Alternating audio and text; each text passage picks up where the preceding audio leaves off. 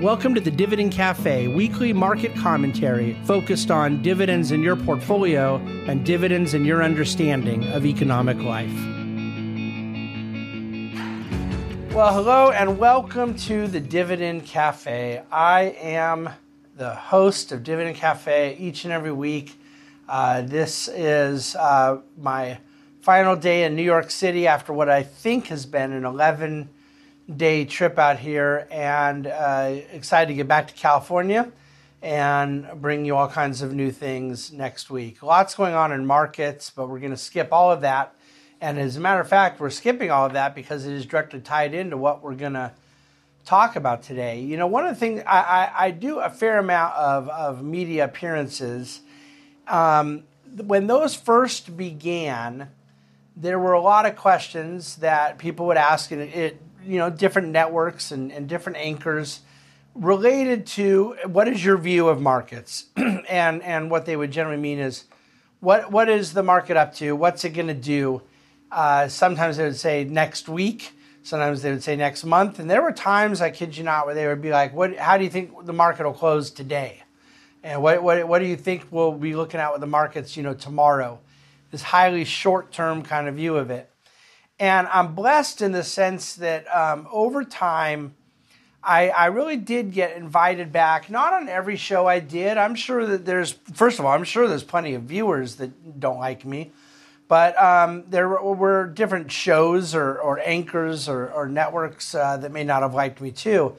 But the ones who did and, and routinely call me back, um, I, I at some point got past this notion of just talking about what a market guy thinks the market's going to do tomorrow or next month or, or even next quarter. And, and, you know, like Varney on Fox Business refers to me as their dividend guy. And I go on Charles Payne a lot to talk about the Fed and the energy sector. And there's uh, different shows uh, and, and, and, uh, anchors that kind of have a different subject matter expertise or area of passion and interest that they may choose to talk to me about. And that's what I prefer. That's the only media I would do anytime they do call and want something related to that kind of generic, you know, what's the market up to right now thing. Um, we make real clear we have no interest in talking about it, answering. We're, we're not what they're looking for. So my, my journey with the media has has gone well for me in that sense, but I um, refuse to take the bait. You know, even now, every, it's possible it can come up, and and even from well-meaning type anchors, but I generally have a way of not answering the question, uh, saying something to the effect of that I don't know what the market's going to do next week, and neither does anybody else that they may ask that question to. Now. Um, there is a difference, I suppose, between the, the media wanting to get down to what is the market going to do in a week or a month when I consider it an unknowable and unhelpful and irrelevant question, and the, uh, this other kind of issue I like to address. Um, I joke that I'm going to write a book in 30 years or so of stories of all the times either you know people or clients or, or or guests or just folks that that would say to us, you know, would say like, "Oh yeah, I called X Y Z. Like I knew this stock was going to crash and so forth." And and I will always, or I knew it was going to rally and look at I bought this and it did so well. And I always say, "Show me the confirms," which is kind of our shorthand of saying the trade confirmations, um, which is a sort of legal requirement in our business friend you buy or sell transaction that takes place, a confirm uh, is generated either digitally or, or print. And the reason I say show me the confirms is that you do have a fair amount, of, fair amount of people that um, maybe talking about having called something that they didn't actually put money into. It's one thing to say at a cocktail party, "Oh yeah, I really you know called this," or "I always knew such and such was going to happen." But to have put real dollars in it and to size the trade um, and have timed an entry and timed an exit, you know, it's let's just say not quite as easy as some people who may have a funky relationship with the truth like to claim. But of course, the other uh, fun part about saying "Show me the confirms" is then you'd get to see not only perhaps the truthful trade, like, oh yeah, I really did call something. I really did buy it, sell it. I knew it. I made a bunch of money. But then you get to see the other confirms too. You know, it's uh, it, usually uh, one winning trade is accompanied by a few others. And so, as I always say, unless someone believes that that city of Las Vegas has somehow stood up despite all the people that have gone and won and never lost, there may be some people that don't tell you the whole story. And uh, so that's the issue with short termism. You know, you don't hear it all. Uh, big picture, a market outlook, it isn't particularly relevant. And um, we, uh, I think, are pretty clear and consistent what our messaging is around those issues. But there's another issue that I want to bring up today when people push for a short term market outlook, and I mean short term, um, you know, next year I think is short term. I mean, I don't want to be invested in risk assets for somebody for 12 months, right? We have longer term goals as investors than that. And so, certainly, the next day and next week, and then hopefully next month, that is clearly preposterous to you. But we would add the same exact logic around next quarter and next year. And so, our, our belief is that um, it, the short term problem is one thing, but then this presumption of a binary answer is another. That you're looking either that you think it's going to be going up or going to be going down. It's either good or it's bad. The fact of the matter is that history is filled with directionless uh, markets, with a kind of flattish type uh, outcome, and that is just far too often ignored. And so when I say it's ignored, um, I think it's devoid of history. And I'm going to put a little chart up right now.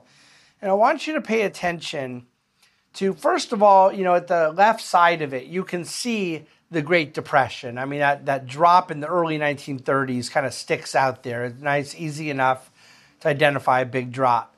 But then there was a big upswing. It kind of rebounded, and you see that there as well. Roughly 1934 to 1937, you had a big rebound.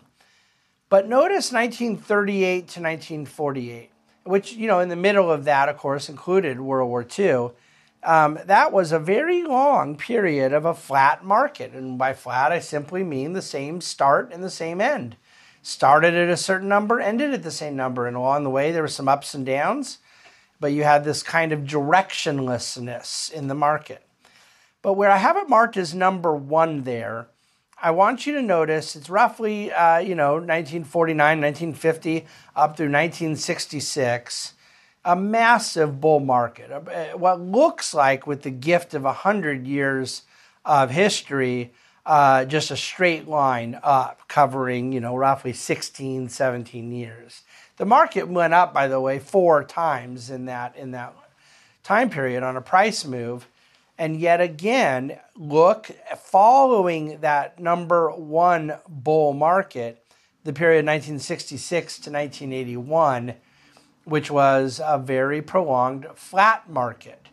Um, big up and down movements along the way. Anyone who lived through the bear market of 1974 knows uh, it was not by no means boring, but, but again, directionless, meaning a kind of similar start date and a similar end date over uh, what was about a 15 year period of time.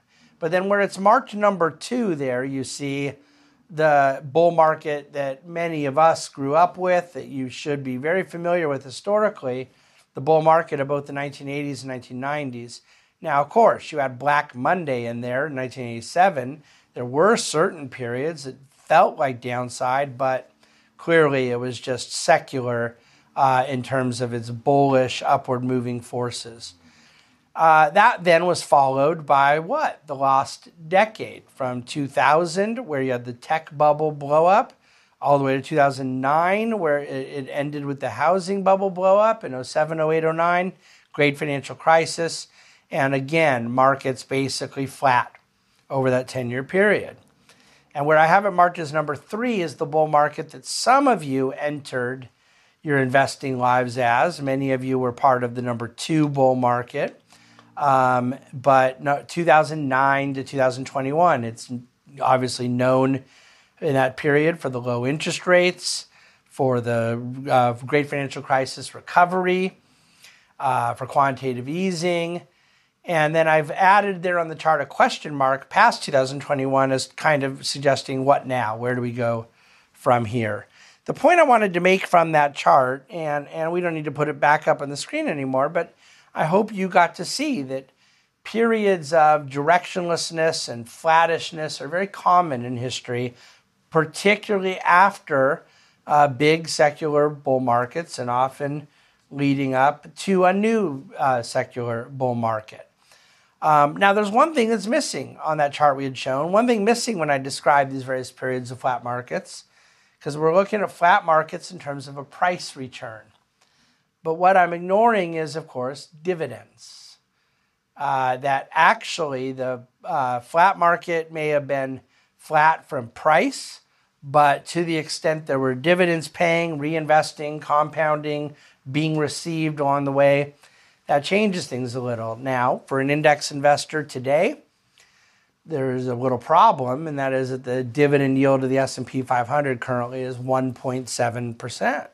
But nevertheless, dividends added in, even to the kind of not so attractive period of a flat market, change things quite a bit.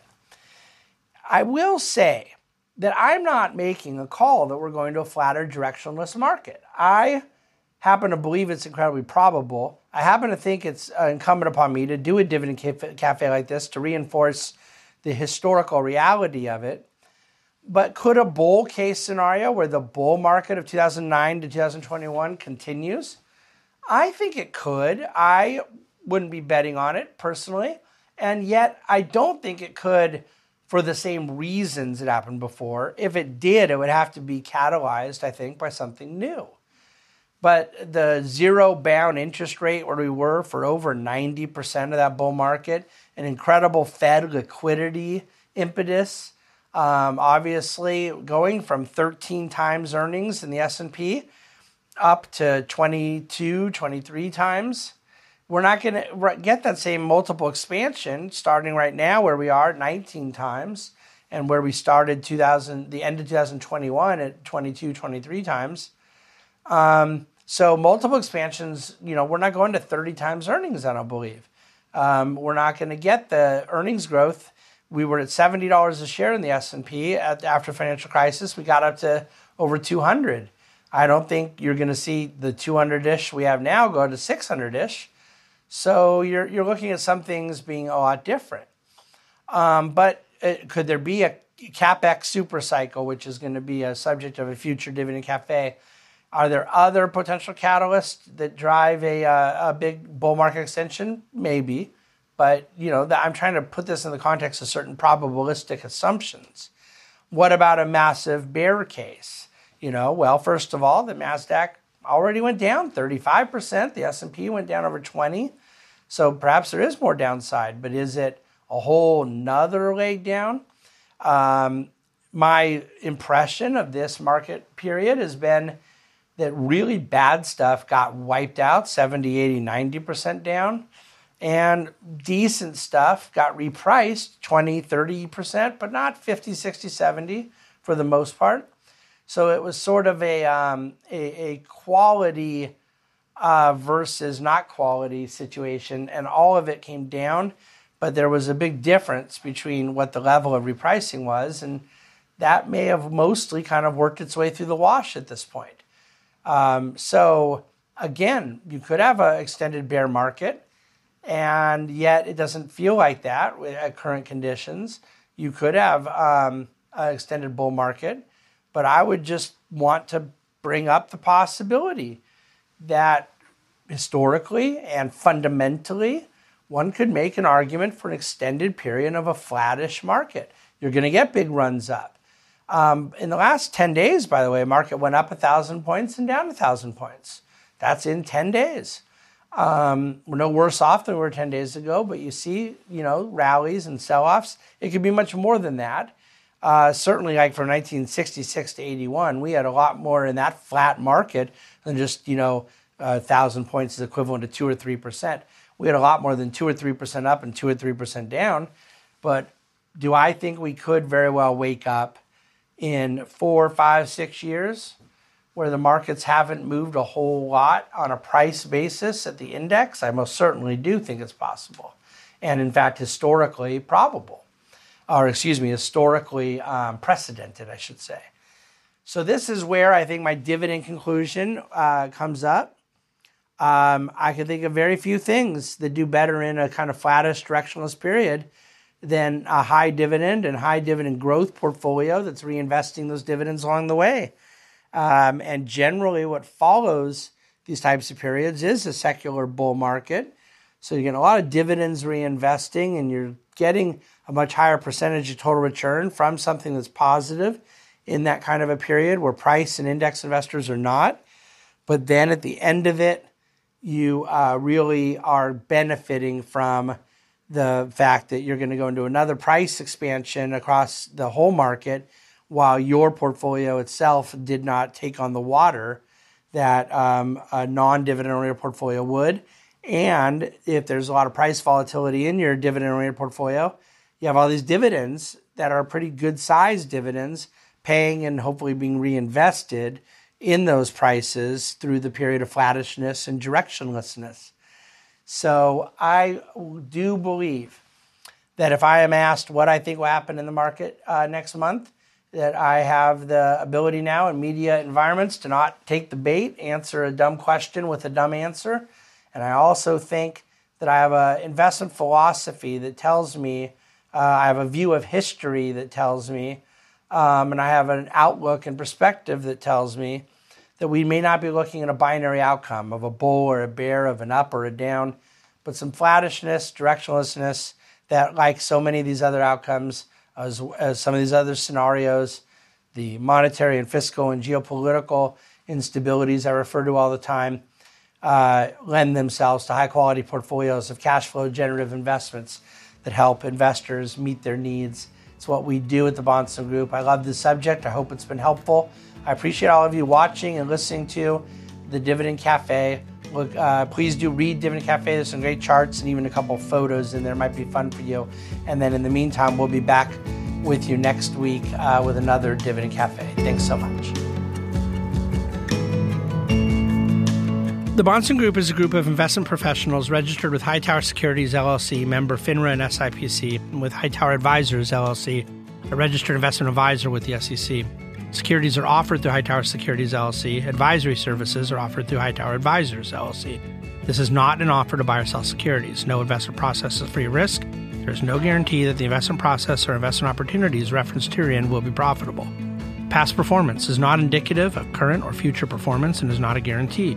The investment opportunities referenced herein may not be suitable for all investors.